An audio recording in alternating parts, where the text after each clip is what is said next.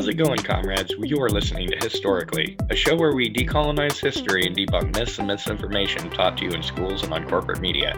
I'm JD, and this is my co host Esha, and we're joined by Brandon Winters. It's time to end the mythologizing of Thanksgiving, and it's time for us to face who the pilgrims and the colonial settlers were in their heart and their minds. Today, for our special Thanksgiving episode, Matt Lech from the Majority Report joins us. He also has a podcast called Literary Hangover, where he discusses the intersection between history and literature. Thank you for joining us, Matt. So, do you want to tell the audience what Literary Hangover is and what, what you do there? Yeah, Literary Hangover is sort of like my book club podcast where I discuss uh, history uh, through the lens of fiction, uh, mainly American history. and Now we're in the sort of colonial times, so the 1600s and 1700s. And we use sort of uh, like uh, Nathaniel Hawthorne, Scarlet Letter, and books like that to uh, uh, elucidate sort of what they do show us about history and what they sort of mask and missed about it. Amazing. It kind of sounds like a good uh, dovetail with our podcast, which is just about history. So, how do they mm-hmm. find your podcast? Uh, it's on uh, YouTube and uh, all the places you usually get podcasts at Literary Hangover, and also uh, patreon.com slash literary hangover. Okay, that's good. Yeah, please be sure to check it out uh, thank you for coming on to our Thanksgiving episode. And who were the original inhabitants of the Massachusetts area before contact with the people we call pilgrims?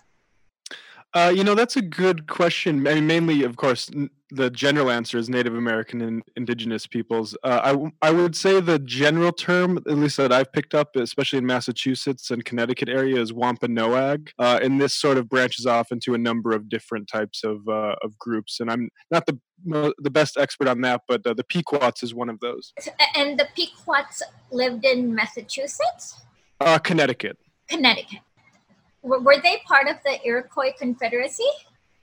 Uh, I think the Iroquois Confederacy, I believe, uh, develops a little bit later and a, a, bit more upstate New York. I think they preceded the Confederacy. Can you describe first contact happen with the colon, colonial settlers?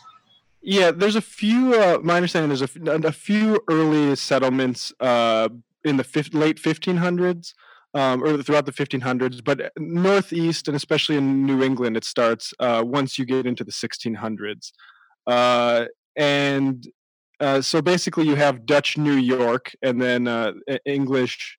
Um, English Massachusetts, sort of developing and growing, and Massachusetts is splintering off in a lot of new areas, into a lot of new areas, and you get uh, Rhode Island developing there and the Pequots are sort of right in the middle of those three, uh, which uh, is sort of um, where you get the conflict. And you know, we we'll get to I'm sure, I'm sure the massacre a bit later, but um, as these new uh, European colonists are uh, entering the area, um, as uh, trade is increasing, and that also includes uh, germs, and so you have a bunch of tribes getting sick from diseases that have been uh, sort of in, um, developing on Eurasia, and you know those antibodies have been traveling the Silk Road for thousands of years, and the indigenous people in the Americas weren't uh, uh, prepared for the them uh, biologically speaking. Uh, the British had kidnapped this uh, kid from the, one of the First Nations, and they called him Squanto. And when mm-hmm. he came back, wasn't his entire tribe just missing. Yeah, and there's this strange, um, and they didn't know how to interpret a lot of this stuff, so they took it as, oh, this is just our land and God's clearing it for us. Um, because the when they would bring Native Americans back to Europe, they would die uh, very quickly, obviously, because the germs would be much uh, greater over there that they weren't prepared for than you know would right. happen to the United States.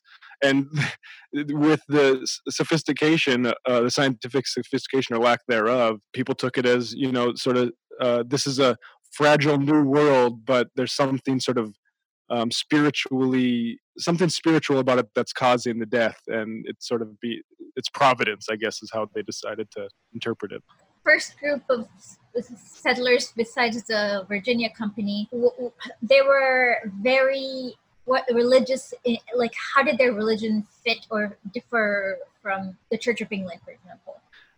Uh, yeah, I the, the basically you have the Separations and the, the the Puritans, and I'm not sure exactly how to define all these different groups, but uh, my understanding is you have a bunch of um, uh, uh issues with regards to church and state uh, and the English Revolution festering over. And uh, basically, you have a bunch of pilgrims that want to come over, and they think that the Church of England is too corrupted uh, along the lines of, let's say, the, like the Catholic Church. It's too idolatrous and too this or that.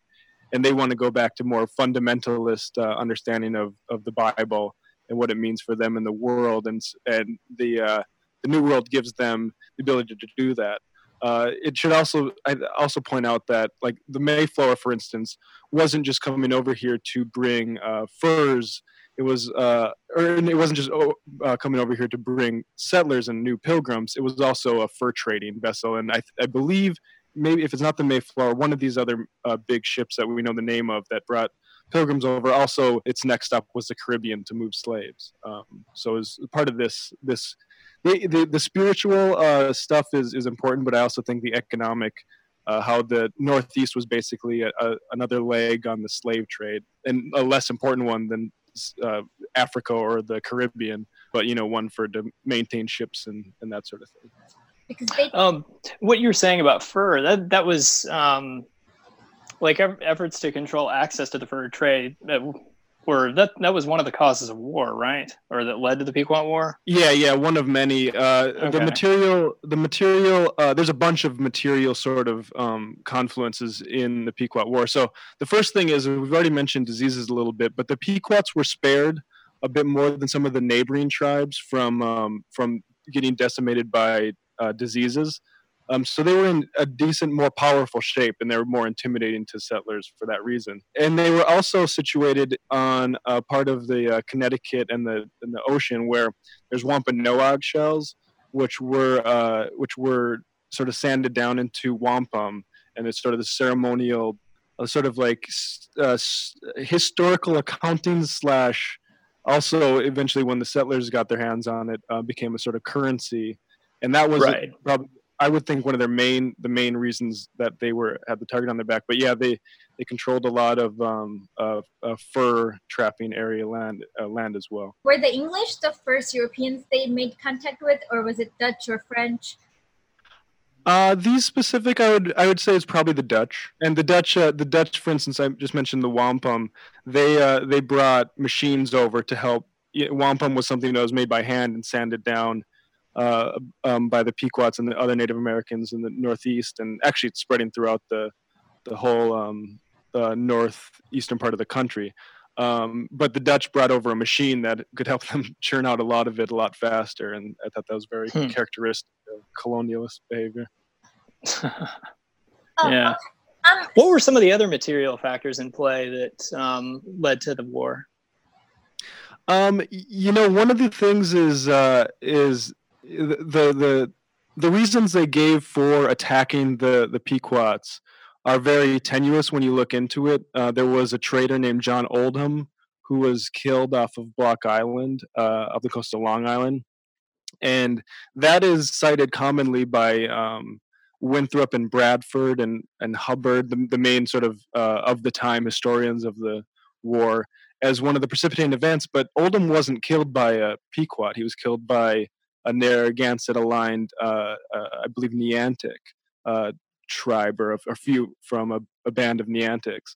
And it was clearly just a pretext. They were just ready to attack the uh, the Pequots, and the Narragansetts were aligned with Rhode Island and Roger Williams uh, against the Pequots. So there's some a bit of a divide and conquer stuff going on there too. But um, it's interesting that I, traders and the deaths of traders are a common are the are the main um, citations for what provoked the war. And these traders aren't just traders of furs and, and wampum, but also of information. So you have um, uh, Oldham carrying letters from uh, uh, Winthrop and to his son while this in the run up to this war, um, and and you can sort of uh, track the the movements of these traders. And there's another guy named Stone who was sort of a rabble rouser. He he was like uh, he helped he like uh, I guess cuckolded a man in uh, Massachusetts and was run around run, run out of I think both New Amsterdam and Massachusetts. Oops. And then he was killed by some Native Americans too. And they all of a sudden acted like he was, you know, someone they all liked. And how dare they kill uh, Stone? And, of course. You know, yeah. yeah. So it's kind of like weapons of mass destruction. Like they kind of made up a reason because they already wanted to go to war. It's so much like that. Like I, I, I don't think I said this on the episode, but like John Oldham is sort of like uh, a World Trade Center and you have uh, let's see if I can map this analogy out. then you have the Niantics, who I guess would be no, I don't really want to try to do this, but yeah, it's it's false pretense. It's we're, we're, going to how how dare we're going to use the suffering of some individual uh, as a pretext for basically murdering an entire uh, group of people, and uh, that was it's a very early pattern apparently. Okay. Um, yeah. So um, next week, a lot of kids are going to be uh, fed with horrible myths about the first Thanksgiving. So, mm-hmm. can you tell us what if you if, if you had a kid and you were going to tell it the truth, like how, how would it go about the the first contact between the Pequot and the Pilgrims? You know, the the tough thing is that the while while it is definitely mytholo- mythologized and false, there's something true in that trade was a major use, uh, a major way of communication between these groups, and it's it's um, uh, you know it's it's hard. I mean, the Thanksgiving in general is just completely like uh, nonsensical. I think I don't know the specifics of of what happened with that story. I, I have some vague memories, but I understand. My understanding is that the uh, the the tribes that helped the pilgrims there um, weren't ended up treated terribly well themselves. Um, I mean, my favorite thing regarding this topic is just to talk about Christopher Columbus and how basically it's it's um the state power getting behind a lucky guy who managed to like underestimate the size of the world, uh, which allowed him to you know have the courage to try to cross an ocean that you know by his calculation should have uh, been a lot smaller. Um, but yeah, I don't know. I don't know what I really say. My thing with uh, I, I try not to to just tell people they've been told lies with this stuff, but rather that make it a bit more um, uh, granular. Because um, there's, I also talked about in a previous episode of Literary Hangover a guy named Thomas Morton, and him versus the uh, the uh, Puritans is an interesting dynamic because he was sort of a um, uh, just a, a, big free trade sort of I guess you would call it proto pirate type of guy, and everything goes. Let's just trade. Let's all have fun. And uh, this is in the Maypole of Merrymount. His his town is eventually cut down by the Puritans, who don't like the race mis- mixing and don't like the him uh, trading guns to Native Americans, for instance. And so, like trade and uh, you know uh, communication between Native Americans and and and colonists is uh, it's more complex than I mean it's it's especially more complex than just people helping people. Uh, although uh, I think the uh, the helpfulness of Native Americans to pilgrims is one thing definitely a two stress because there's no way that the, any of the colonies would have survived without the trade relationships they built with communities uh, that were already here.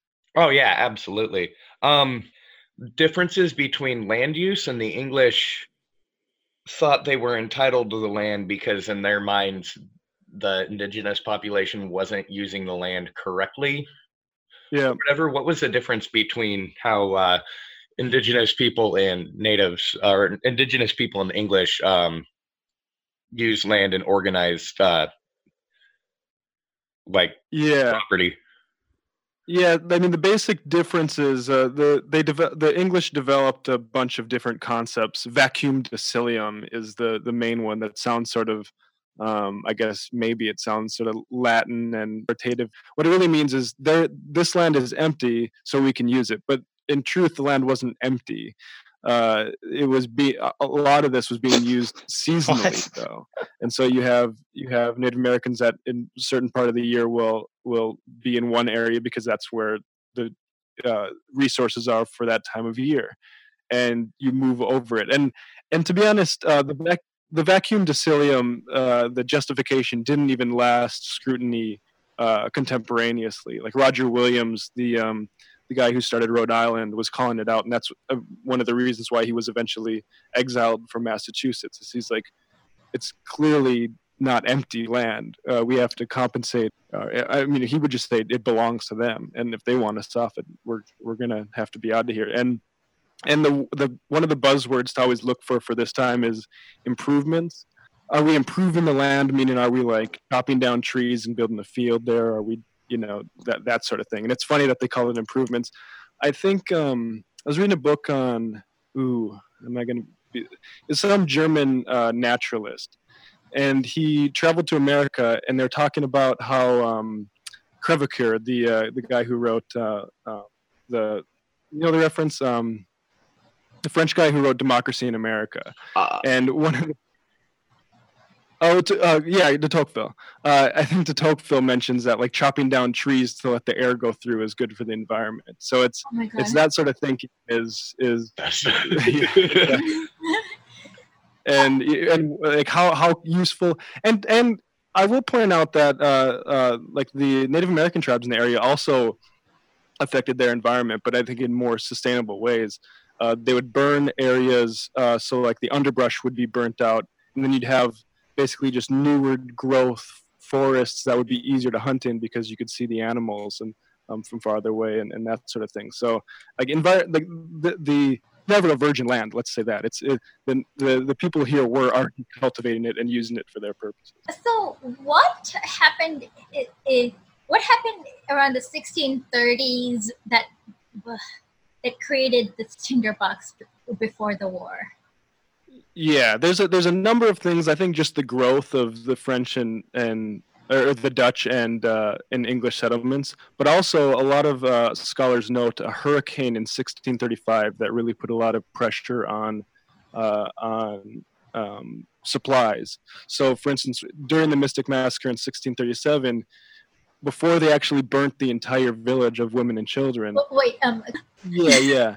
Um, well, I, I'll just I'll just leave it as um, getting corn was a huge uh, uh, motivating factor for uh, why you would make an attack. Uh, and I believe one of the uh, the Pequot emissaries when when he finds out that hey we're actually going to go to war like what's this what's going on here? He says we'll take some of your cattle and cows and we're not afraid of you that sort of thing. So it, these sorts of livestock was a huge um, livestock and food was a huge huge uh, concern. The, the peak uh, it's mentioned that the uh, english soldiers were hungry as they were preparing for the uh, the originally the Virginia colony was a for-profit corporation, so people had to prospect and send back valuables back to the uh, shareholders.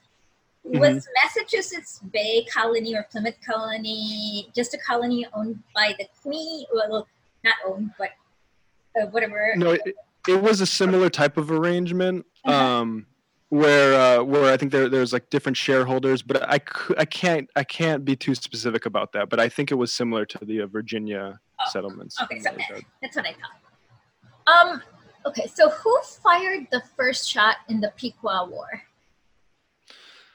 Who? Well, it sort of depends by which uh, silly inciting incident that you decide was the real one. Um, but definitely, it. I mean, it would have been. Really, the Mystic Massacre is the Pequot War. Okay. Um, uh, you know, you, ha- you have the killings of the the traders and stuff before, but uh, that's the first battle, and and that's the that's where it starts off. T- talk about the Mystic Massacre. Um, where is the, the Pequot, Pequot village? And I guess it happened in May 26, 1637. So can you start start with what happened in the morning and go into detail? Uh, yeah. So basically, uh, what happened was, uh, let's see, how do I want to organize this? Um, um,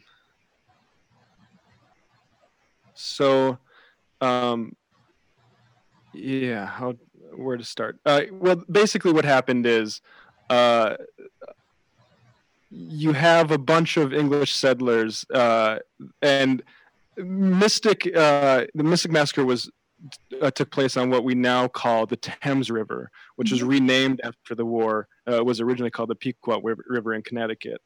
Uh, the English, the Pequots notice a bunch of a few English boats uh, that look like a war party passing them heading uh, to Rhode Island from the New York area, and they're not really sure what's going on. They're asking them, "Hey, what's up?"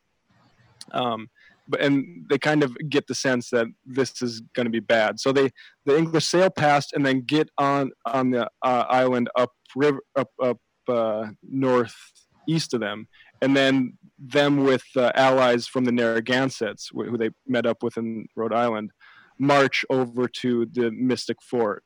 Oh, okay. And, so, hold on. So the English had uh, another First Nation as an ally. Yes, and that's that's one of the the sort of confusing things here is, uh, and, and I, I forget what his name is, but there was a a Narragansett chief who was closely allied with uh, with Roger Williams, and they had the trade relationships there. And the Narragansetts and Peach, uh, Pequots were sort of uh, rivals, uh, trade rivals, especially at this time. And the Narragansetts live in Rhode Island area. Rhode Island, yep, yep. Okay. And uh, and so basically what happens is uh, uh, what, later that night when uh, I, a lot of the hunting party is at a different um, a different village uh, all of a sudden there there's a, a, palisade. So you know like uh, pointed sticks surrounding this whole village and then two entrances on on either side. Uh, john underhill and a, a, I think it's john mason they each take two they each of them take an entrance and go in and start fighting. Uh, the fighting is fairly intense for a little bit, and that's why I mentioned it earlier. They they wanted to try to capture provisions and corn, but the fighting was too uh, was they could they realized they weren't going to be able to do it because uh, some soldiers weren't coming out of the uh, you know the they didn't want to go hut to hut basically. Mm-hmm. And so John Mason gives the order to just torch the whole thing, mm-hmm. and it creates an, a giant blaze. And some of the Pequots try to leave and and get through the uh, the circle of English uh, attackers, but the Narragansetts are behind them and pick off anybody who gets through. And I think a few, a, a couple people uh, survived it, but generally it was a complete massacre. And this uh, this turned off a lot of the uh, Narragansett allies to the English because they're like, we didn't sign up for this. We didn't think it was going to be this brutal. Um, uh, fighting between indigenous groups was not really uh, similar to fighting as the colonists knew it. It was a lot less brutal, a lot less deadly. And uh, and there's a and a few of the histories I mentioned, like this was where the native people realized like um, this is something different that we're dealing with. Okay, so the um, I guess so. Maybe one way to put it would be that inter-tribe fighting is more about just kind of establishing boundaries as opposed to settler colonialist aims, which are eliminationist because you got to wipe them out in order to really take the place. If you want to claim it as your own. Yeah, yeah.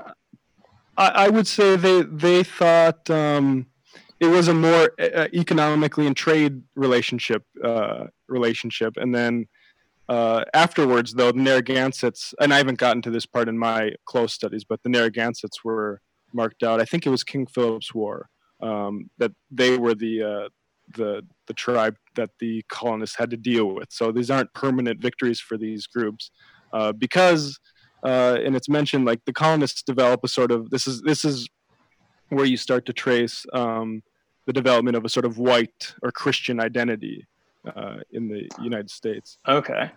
So, um, so did the Narragansetts um, at any point, I guess, before King Philip's War, did they did it occur to them that well, if they're here to to claim this land as their own, it's only going to be a matter of time before they want to take us out?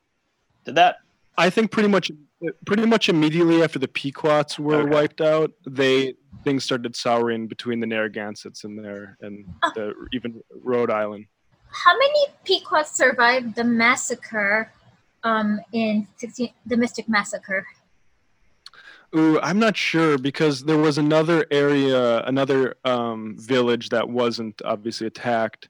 Uh, I'm not sure how many survived out there, but I do know that the uh, there was a treaty signed that said that they can no longer refer to themselves as Pequots, and uh, and and that was when the name of the river was changed as well. And they basically um, disbanded. And initially, um, this has changed uh, in the last 50 years or so, but uh, we're told to go with. Uh, we're not told, but bas- basically disbanded and melted in with groups like the Mohawks and stuff.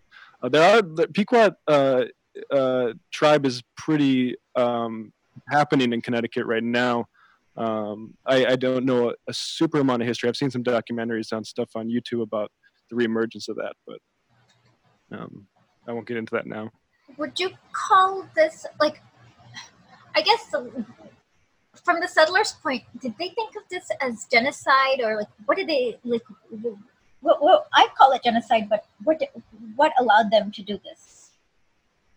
Yeah, that's a good question. Um, I think there was a lot. There's there's a quote by uh, by one I think an English person that's like it would have been nice if you converted some before you had killed any, and and but and then I think uh, Underhill or maybe it's uh, Mason or one of the other captains said you know uh, God says sometimes women need to die with their children or whatever. I can't remember the exact Bible quote, but they turn to religious reasoning um, in both in both ways, and it leads to like a more uh, aggressive missionary effort uh, afterwards by the people with guilty consciences, and um, which is also which also doesn't uh, end up terribly well.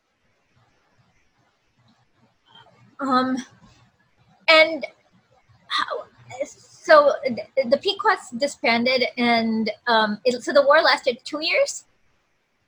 Uh, yeah, it was pretty quick. Basically, you have the Mystic Massacre, and then uh, a bunch of, and, and the remaining tribes are sort of uh, hunted down. Um, described. This is described by uh, historian Alan Taylor as mop-up operations. Uh, there's a swamp. Uh, they're surrounded in a swamp. I think it's. I don't think it's called the Dismal Swamp, but it's described as a Dismal Swamp. And the English are said, "Hey, anybody who hasn't killed Englishmen can come out and be saved." And they eventually it just leads to another massacre in the swamp and uh, a lot of the um, basically any of the survivors that were captured if, if they were men uh, particularly they'd be traded with um, traded for slaves and there's there's documentation to this uh, traded for slaves in the caribbean and the uh, the women and children were dispersed out by john winthrop and those types of guys for domestic helpers so they so they were sent to the Caribbean to be slaves, or how did that work? Yeah, to I, they're sent there to to be slaves and also sl- slash trade for slaves and and things that can be bought on with the slave markets. Uh, I, am not sure exactly what they got in return, but they wanted to bring up some African slaves to to New England uh, in exchange for Pequots. Uh, Why? Like, what's what's the point of exchanging one group of slaves for another? Is it because people from Africa are not going to be they're not familiar with this place? It's going to be harder for them to resist or maintain. Um, yeah, that's a lot of it, right? Okay. Like. Uh, Germs. Well, it's a lot less. The the the revolt is a lot less uh, worrying, worrisome if you know they don't have a tribe out there to assist them, right? That sort of thing. Okay. And, and there's also you're developing like sort of racialized ideas about which labor, who can do what labor, and that sort of things. To uh, um, and and I think there was when I was reading it, it just reads like they felt like they had a bunch a, a good thing going on in the Caribbean, and they oh this can be our part of it. They wanted to contribute, or, or, maybe become stakeholders. Yeah, Okay. But right. Africans also survive better with these germs, so it was more. Sorry for the crude analogy, right. for their buck. Well, it would be. I mean, yeah, because they would be more exposed to those diseases that had been on the Eurasian continent. Oh yeah, right? yeah, and the um, like specifically the thing with like the way livestock was handled in European cities in that time generally created a lot of disease. So um, that yeah, that makes a lot of sense and the cost of producing and recording, we need your help. Please become a patron. It is as cheap as $5 a month, and you get exclusive access to all our patron only content. To become a patron, go to http colon slash slash www.patreon.com slash historic underscore Lee. Were there any contemporary or little bit post contemporary literature that was written about the Pequot Wars? If so, like what side, like through whose point of view did they write it? Oh yeah, there's uh there's uh it's all Cologne, the type of people you'd think. So I think Underhill writes a, a story about it. Uh, Winthrop and Bradford, I believe, mention it, and these are all men of state, and they all, w- basically without exception, write it in a way that favors them. Uh, Winthrop, especially, uh, academics have noted that it's very rare that a treaty that he signed ends up uh, outliving him, so they end up disappearing, or we just have no idea what happened, or there's very clearly were other clauses that weren't uh, written down on the public one, and uh, yeah, it's pretty amazing how to see like sort of who gets to write the history and then to see the effect of that history uh, that bent history or or, or um, misleading history on how society develops after that I'm, I'm curious the the justification like using religion and seeing it all as this sort of i guess spiritual battle between god and the devil you you know sort of using i guess like earthly agents is all i mean I, I think a lot of a lot of us are somewhat familiar with that but i've always wondered how much of their own bs did they believe at the time and how much it was like how like were they coming up with this in real time or did they kind of come up with a good story afterwards how much i think i think i think it's know? the latter for a lot of them uh, okay. there's uh, uh there's I, and i wish i had the citation a bit better it's either one or mason or underhill but there's a there's a YouTube video I can I can maybe send to Esha after this, uh, where a guy's going through it and he's mentioning how the the first private draft has a lot less uh, mention of God. It's much more matter of fact. And then when it was drafted okay. Republic, uh, Republic uh, consumption, it's like, and then God allowed this, and then this happened because of God's providence and that sort of thing. So yeah, I think I think that suspicion is the right one to have. Okay, that makes sense to me. I, I tend to assume huge material interest for any sort of conflict in history. And I've I've always sort of suspected that people do what they want or take what they want or do what they feel they need to do, and afterwards they you know figure out a way to rationalize it. But I've always wondered about the I guess I assume the cynicism, but I've always wondered how much sincerity was mixed in. right, exactly. Um, and um, so I, I, I guess um, how was was there any version of the story from the Pequot side? Like, did any of that survive or no? Ooh, um, that's a good question. For specifically from the Pequot side, I'm not uh, certain. Although I imagine, you know, the uh, the the rest, the other tribes that witnessed it were talking about it. Uh, and and what it portended for the type of warfare that they were going to experience with English colonists. Um, yeah, with with regards to specific uh, stories, you know, I'm not sure. I, have heard a couple um, of uh, current uh, uh, Pequot Indians on on YouTube talk about how you know when they were told the story, they were and they before they looked into the actual chronology of it, they thought it happened like um, the way that how vividly they they were told it. It felt like it happened, you know, 70 years ago. Um, so it's it's clearly lived on within the oral traditions, but I'm not sure specific any uh, specific uh, documents or uh, documentation of it. Um, so in your podcast, um, which which which book or uh, do you read or analyze for the Pequot Wars? And was it fiction or yeah. not fiction?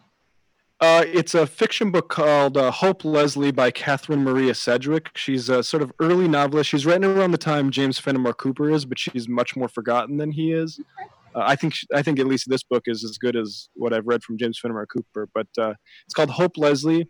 Uh, it in, includes a, a, main character, uh, a, a, girl named Magawisca, who is a daughter of of um, of well, she's a she's a Pequot girl that survives the Mystic Massacre and then tells her uh, adoptive in quotes, uh, also the, the family that she's given to to be a servant for, uh, tells them about the uh, uh, about the massacre from her eyes, and uh, it's a very interesting story. I'm actually recording the part two of it uh, in a couple of hours. So. Oh, okay. Um, that makes and, and this is completely fiction, right? Yep. Uh, well, it's it's a, it's an interesting mix of fiction and and it's is written in 1827, and Sedgwick actually herself uh, changes the order a bit around in the uh, inciting um, the deaths like of the traders. Uh, she plays with history in an interesting way that I think uh, is sophisticated enough to say that maybe we shouldn't necessarily trust it from the uh, the Winthrops and Bradfords of the world. Ah, okay. Um, and so, uh, the, and the col- then the colonists just continued to live there after the massacre of the Pequots, like just like before, or did anything change with them? Uh, I think uh, you you basically have it, it, carries on, you know, with trading and you know um, building new settlements until the next uh, you know outbreak with the next tribe, uh, basically, and until you get the to the point of you know where Last of Mohicans is written when they're uh, the the sort of mythologized um, premise there is that the Native Americans are completely gone, which is, as we know, not true. Um, but that's sort of it, the especially in the Northeast, uh, it's it's it's a pretty fast uh, progression out of there for them, I think. Okay. So was it at any point did um, did the Narragansetts and I don't know the Mohawks and the the other Iroquois nations all get together and say, okay, all right, they're clearly here to wipe us out. They're not going anywhere. We need to wipe them out. It's them or us. Yeah, uh, I I don't know any. I can't name any of the specific figures. Uh, I, I, haven't gotten this deep into the history yet, but this is where I'm going next. And I know there were an, uh, at least a couple of figures that were saying this. Uh, we need to unite because this isn't going to be good for us. We can't, you know, rely on the Dutch or something like that because eventually right. they realize that the English are going to side with each other. Right, right. None uh, of these uh, people and, are your friends. They all have opposing interests. I, I, guess I've I've just wondered why they never did it. Why why did they not totally wipe out the English? I think the answer is tra- trade relationships. It's hmm. uh it's divide and conquer, right? Like if uh if we can promise this to uh, such and such because because these these uh, tribes weren't you know they weren't um, centrally planned, right? They were right. They, they had they had they had you know different levels of sachemships and things like that, but you couldn't. It wasn't like under a king, so it couldn't be like, hey, nobody do this from now on. And, and so if if we can offer, hey, you can have access to this valley uh, to hunt um, that was formerly under some sort of maybe competitor, uh, you don't.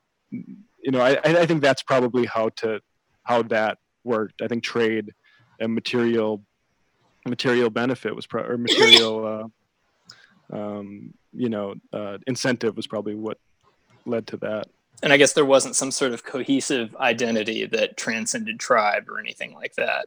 They were all yeah, independent no, I, nations. I think that I think that was a project that certain figures believed they they would be nice, but I don't think it ever got off the ground enough to present a super serious challenge. But I, I again, I could be wrong or, or uh, underselling uh, some of that stuff. Um, uh, and so, oh, no, go ahead, JD. Uh, oh no, go ahead. Um, no, I don't have one. Go. Um, so early on, uh, and this is kind of stepping back a bit in time. Um, there was a lot of uh, colonists who would join indigenous tribes, um, and it was eventually became a problem in the eyes of the powers that be that they started punishing people. Um, and obviously, this is because the uh, indigenous population, under you know, I mean, they obviously knew how to, you know, plant things right and not die from preventable diseases. Um, mm-hmm. But uh, um, what was uh, at first what was what would uh, encourage people to go join indigenous tribes besides like the obvious uh, not starving to death part? You know, um, I don't know specifically the just I'm going to leave and go join a tribe. Um, I, I know Sedgwick, the author of Hope Leslie that I, I mentioned earlier, she had a relation um, who, who, died four years before she was born, but uh, named Eunice Williams, who was in 1704 abducted by uh, Mohawks, I believe.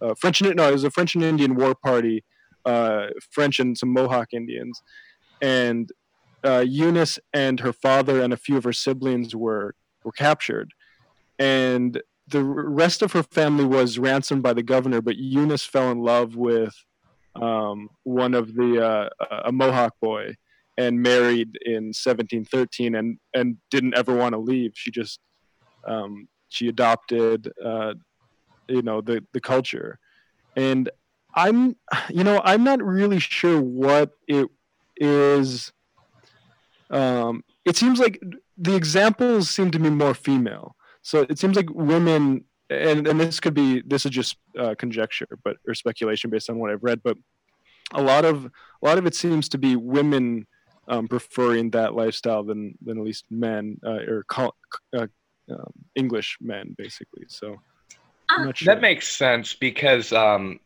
from when looking into this, uh, apparently tribes had a lot more egalitarian um, view on gender, or uh, you know, a lot more progressive for the time. Yeah, and and you know there was a there was a labor split uh, along gender lines um, uh, there too, but uh, it wasn't um, deval- women's labor wasn't devalued uh, like it like it was in English uh, as much as it was in the English patriarchal sort of context. What would you attribute that to? Uh, mm, that's a good. Qu- I don't know. That's a tough. that's a tough one. um, a lot of things. Maybe go on, Nisha. After the Treaty of Hartford, is that the one that um, like w- I heard that there yep. was an order to hunt, like just kill any Pequot who still refer to themselves as Pequot. That yeah, right? that that's the basically the explicitly genocidal treaty. Yeah, where it's like we're, we, they can't call themselves Pequots anymore and uh, yeah. How how would they know if someone is calling them a Pequot, uh, themselves a Pequot, or is this just a this just a you know on paper this is our excuse for wiping out who? I think it's the sort of thing like if someone's going around calling themselves a Pequot, then we got problems in our hands, and you know we're going to send send some people to fix that. I think um, it's it's a political thing, right? Like, don't identify yourself as a, a socialist, almost, right? Right. Okay. Yeah. A, a, um. So don't fly that flag, basically. Sorry, were these colonists trained military men, or were they just ordinary people with guns? Uh, a lot of them were actually uh, were trained military men. Um, uh, Underhill and Mason. They, they had a, that. I mean, there were some regular people who who weren't um, military at all, but there was a fair amount of and I don't know the European context as well for this, but I think there's a lot of war fighting that led up, um, preceded this even, uh, that where a lot of these guys sort of developed their skills. And how did mainland England or the Queen see this conflict as? Like, did she approve, disapprove? She didn't know about it. Ooh, uh, I think that's a complicated answer that I I don't have the uh, a complicated question. I don't have the I don't want to speak on that because I, I don't know uh, well enough. Has would you say that I guess maybe just broadly speaking in terms of settler colonial efforts over here that they often involved a measure of plausible deniability or just like the monarch conveniently doesn't know a lot of the details stuff like that or you know i i wonder because sometimes it's the monarch that's actually standing that's restraining the colonists a little bit. Hmm. um like uh interesting. um, and and you know like don't um yeah so i don't know it's it's it's it's hard to say exactly which i mean to be honest like power will hide behind whatever is most available to so so if it needs to say that this is the queen's fault then they say that. If they need to say the queen didn't know about this, then they can say that too. And who really knows? Um, but, right. Uh, yeah, I don't know.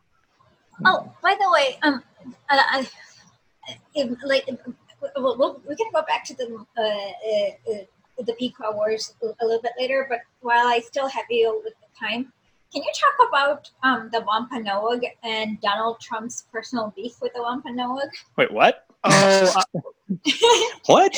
Yeah, just listen to that. Okay. Yeah, I- I'm sorry. I should have. I, I meant to look into this a bit deeper before, but basically, basically, what's happened is Trump was having, I think, a land dispute. issue. I don't know how much you looked into this either in the in the 80s or early 90s, and and he was trying to get access to either some land or get a, a tribal um, recognition removed. And his basic argument was that the they didn't look Native American to him.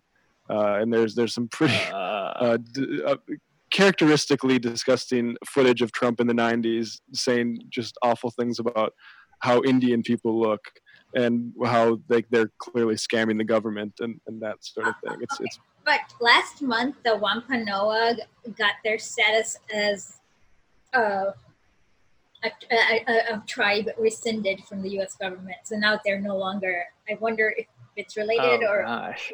conspiracy theories. yeah. Yeah, I don't know. I mean, that's the sort of thing where I don't know if Trump has the, the memory, but he, if he has a memory for anything stemming that long ago, it's probably like people who, uh, one, both, you know, he's racist against, and two, slighted him. So it's possible. Right. He's got a pristine memory for grudges, that's for sure. That seems to be the one thing. Right. God. Exactly. Good God. Whose phone is that? Um, and so it seems like so. And after the Pequot War, things were lying low for about a little a while until the King Philip's War, right? Yeah, I think. I mean, I think it, it got uneasy though. Uh, uh, I think. Um, I think it was a very, a very uneasy peace. I think the the Mystic Massacre had a huge impact on how the indigenous people viewed the colonists, and I, I would say not necessarily peaceful, but guarded, like a guarded peace after that. With uh, King King Philip War, um, didn't his head get cut off and put on a stake and left there for uh? When I was reading on this, it said decades, but uh, is that a myth or is that like Uh, I'm not sure. I uh? got there yet. Oh, okay. Um, and oh, I forgot. Oh, yeah. And, and so, what happened to the um? I can't remember their names, but the ones, the not the ones who were belligerent against the Pequot, like the ones who The- cooperated. The Narragansetts. It. What happened to them?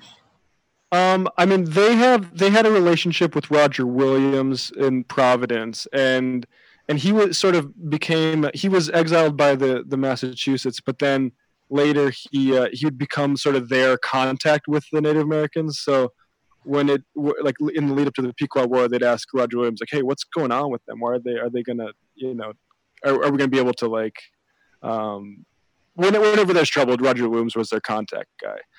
Uh, and and I think basically like he worked to try to make that um, uh, keep a keep a relatively safe and calm relationship with the Narragansetts, but ultimately it didn't uh, it didn't uh, didn't last. And um, like, w- were the Narragansett part of that the peace treaty of Hartford too? Uh, that's a good question. Uh, let me. I can just look that up here. Um, I think they might have been. Uh, let's see. Um,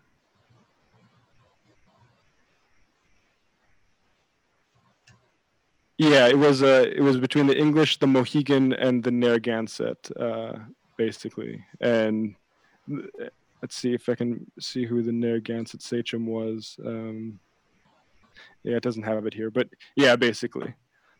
Um, Oh, hey, Ish- Esha, uh, we have to actually do something on the internet here, so if we can wrap up uh, in like five ten. Oh yeah, okay? no, actually we can. Okay, in that case, the last question is, can you tell me about your favorite since you do JFK, um, uh, like Nixon tapes and just can you tell me about what, what's your your theory on the JFK assassination? My yeah, my theory on the JFK assassination is that I'm I'm genuinely I try not to get bogged down in the whole ballistics of Dealey Plaza. Did Oswald shoot it? Was he the shooter? That sort of thing. I think that there's enough uh, ambiguous uh, and and sort of suspicious things going on in the bureaucracy of like say the CIA uh, that makes me suspect that it's very possible that there were hit squads that comprised of either mafia related or uh, right wing Cuban related and Yeah. CIA related uh, assets that wanted to kill Kennedy.